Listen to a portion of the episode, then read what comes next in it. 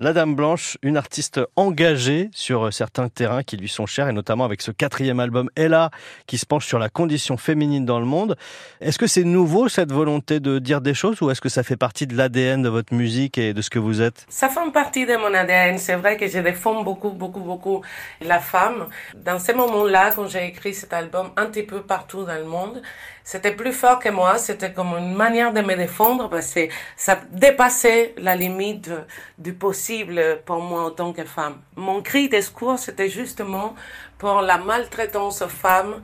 Et ça devenait de pire en pire. Et c'était comme un cri de secours. Je pouvais plus. C'était comme si on touchait ma chair. Donc, euh, je me suis euh, inclinée là-dessus pour crier un tout petit peu plus fort. Et donc, vous avez fait des portraits de femmes, des femmes que vous connaissiez. C'est des choses que vous avez inventées. C'est des gens que je rencontrais, comme des personnages qu'on a tout en nous. On se dit que l'Amérique latine aussi a toujours été une terre euh, de revendication. Il y en a d'autres sur la planète, mais particulièrement l'Amérique latine Bon, forcément, Cuba, son histoire particulière, c'est une terre de revendication, non? C'est sûr.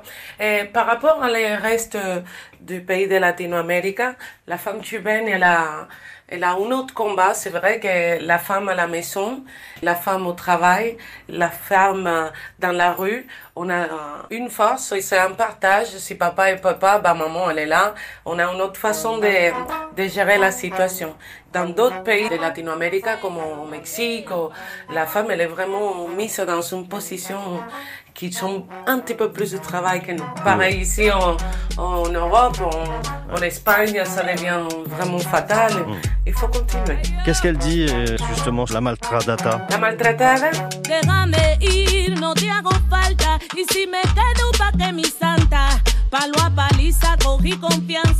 que. Se reconocen ya mis entrañas. Déjame ir, no te hago falta. Mi cuerpo roto, cabeza alta. Dale esta piedra hasta que se parta. El miedo.